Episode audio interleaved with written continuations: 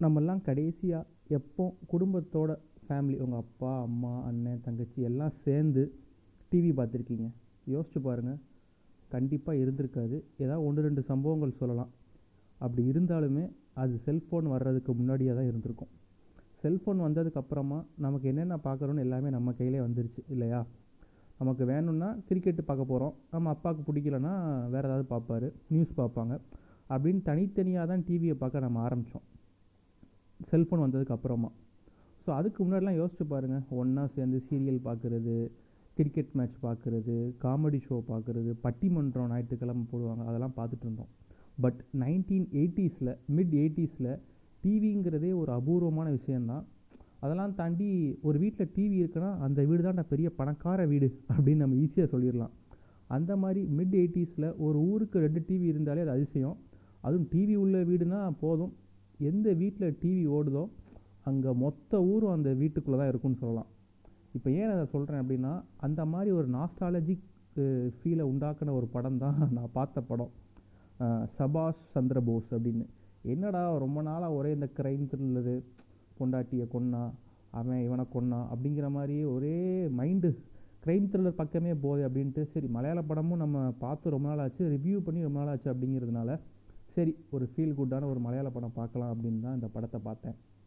சபாஷ் சந்திரபோஸ் அமேசான்லேயே இருக்கவங்களுக்கு நீங்கள் போய் பார்த்துக்கலாம். அதாவது படத்தோட கதை என்ன அப்படின்னா ஆயிரத்தி தொள்ளாயிரத்தி எண்பதுகளில்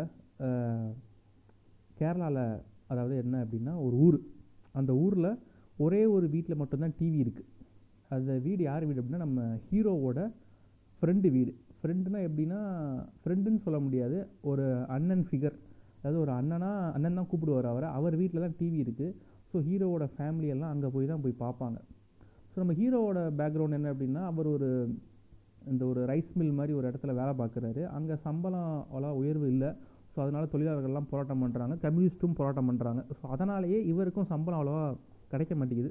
ஸோ இவர் தான் அவர் குடும்பத்தை பார்த்துக்கணும். ஏன்னா இவர் அப்பா இறந்து போயிட்டார். இவருக்கு ஃபேமிலியில் இப்போ யார் யார் இருக்காங்க அப்படின்னா இவங்க அம்மா ரெண்டு சிஸ்டர்ஸ் ஒரு எல்டர் சிஸ்டர் ஒரு யங்கர் சிஸ்டர் எல்டர் சிஸ்டருக்கு ஒரு பையன் வேறு இருக்கான். அவன் தான் இந்த படத்தில் ஒரு முக்கியமான டேர்னிங் பாயிண்ட்டு அந்த பையனை நோட் பண்ணிக்கோங்க சரியா? ஸோ இவர் தான் இந்த மொத்த குடும்பத்தையும் பார்த்துக்கணும். ஸோ இவங்களுக்கு ஒரே ரிலீஃப் அந்த இவரோட ஃப்ரெண்டு வீடு. அங்கே போய் டிவி பார்க்குறது தான். இவர் அண்ணன் அண்ணன் தான் ரொம்ப பாசமாக ரொம்ப பாசமாக பழகுறாங்க. இப்போ உள்ள பிஜேபி கட்சி மாதிரி ரொம்ப அன்னோனியமாக பழகுறாங்க. இல்லை இல்லை. நான் சர்க்காஸ்டிக்கலாக சொல்லலை. உண்மையாகவே ரொம்ப அன்னோனியமாக பழகுறாங்கன்னு வச்சுக்கோங்களேன். ஸோ அப்படி பழகிட்டு இருக்காங்க. ஒரு கட்டத்தில் ஒரு சம்பவம் ஏற்படுது. அந்த சம்பவத்தில் ஈகோ ஹேர்ட் ஆகி நம்ம ஹீரோ வந்து டிவி இருக்கிறதுனால தானடா இவ்வளோ ஆட்டம் போடுற அப்படின்னு அதாவது அவரோட ஃப்ரெண்டாக பார்த்தார்ல அவரோட அண்ணன் மாதிரி. அவர்கிட்ட சவால் விட்டு நானும் ஒரு டிவி வாங்கி காட்டுறேன்டா அப்படின்னு சவால் விட்டு வராரு. அது என்ன சம்பவம் நான் இப்போ சொல்லலை. அது ஒரு முக்கியமான சம்பவம். நீங்கள் படம் பாருங்கள் அது உங்களுக்கே தெரியும்.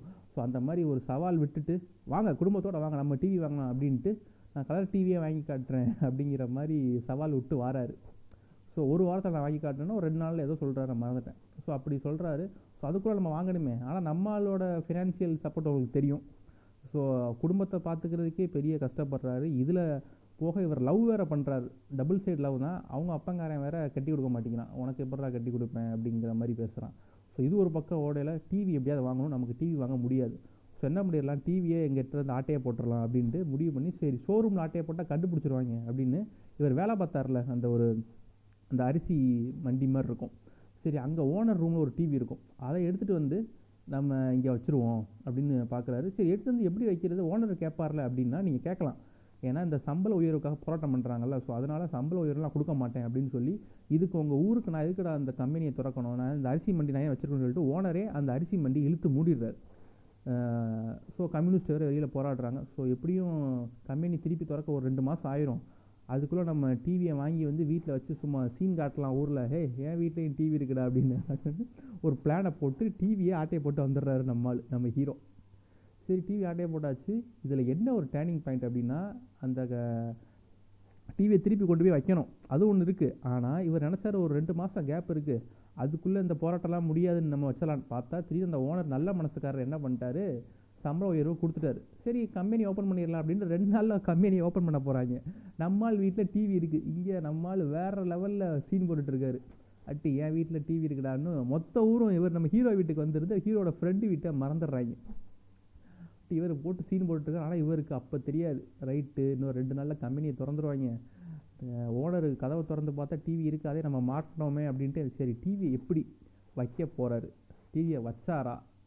இல்லை வைக்கலையா? சரி டிவி வச்சிடலாம் குடும்பத்துக்கிட்ட என்ன சொல்லுவார்? அதுதான் படத்தோட மீதி கதை. ஸோ இது சாதாரண ஒரு ஒன்லைன் தான். இதை எடுத்துக்கிட்டு ரெண்டு மணி நேரம் படத்தை சும்மா வேறு லெவலில் வச்சு செஞ்சுருப்பாங்க. காமெடிலாம் சும்மா காமெடி வைக்கணுமேன்னு இருக்காது. சூப்பராக காமெடி ஒர்க் அவுட் பண்ணி கொண்டு போயிருப்பாங்க. ஸோ ரெண்டு மணி நேரம் நல்லா சிரிச்சிட்டு ஒரு படம் பார்த்த எக்ஸ்பீரியன்ஸ் கண்டிப்பாக இருக்கும். மலையாள படத்துக்கே உண்டான கண்டிப்பாக ஒரு ஸ்லோனஸ் இருக்கும். ஸோ அது மலையாள படம் பார்த்தா உங்களுக்கு தெரியும். ஸோ அதனால் அவங்க சொல்ல தேவையில்லை. புதுசாக ஒரு வேளை மலையாள படம் ட்ரை பண்ணுறீங்க அப்படின்னாலுமே இந்த படம் வந்து உண்மையாக ஒரு ஃபீல் குட்டான மூவி தான். ஸோ கண்டிப்பாக நீங்கள் போய் பார்த்துட்டு சிரிச்சிட்டு வரலாம். சரி போன வாரம் தான் ஒரு க்ரைம் த்ரில்லர் மாதிரி ஒரு படத்தை ரிவ்யூ பண்ணியிருந்தோம். சரி இந்த வாரமும் அந்த மாதிரி தான் நான் பார்த்தேன். ஒரு படம் இருக்குது சரி அதை அடுத்த வாரம் நான் சொல்கிறேன் சரி வார வாரம் அதே க்ரைம் த்ரில்லரே போட்டால் சொல்கிற எனக்கும் போர் அடிக்கும் பார்க்குற உங்களுக்கும் போர் அடிக்கும். சரி ஒரு ஃபீல் குட்டான இந்த வாரம் ஒரு படத்தை சஜஸ்ட் பண்ணலாமே அப்படின்னு தான் இந்த படத்தை சஜஸ்ட் பண்ணேன். சபாஷ் சந்திரபோஸ் பார்த்துட்டு எப்படி இருக்குன்னு ஃபேஸ்புக் இன்ஸ்டாகிராம் மெயிலில் வந்து சொல்லுங்கள் tata bye bye see you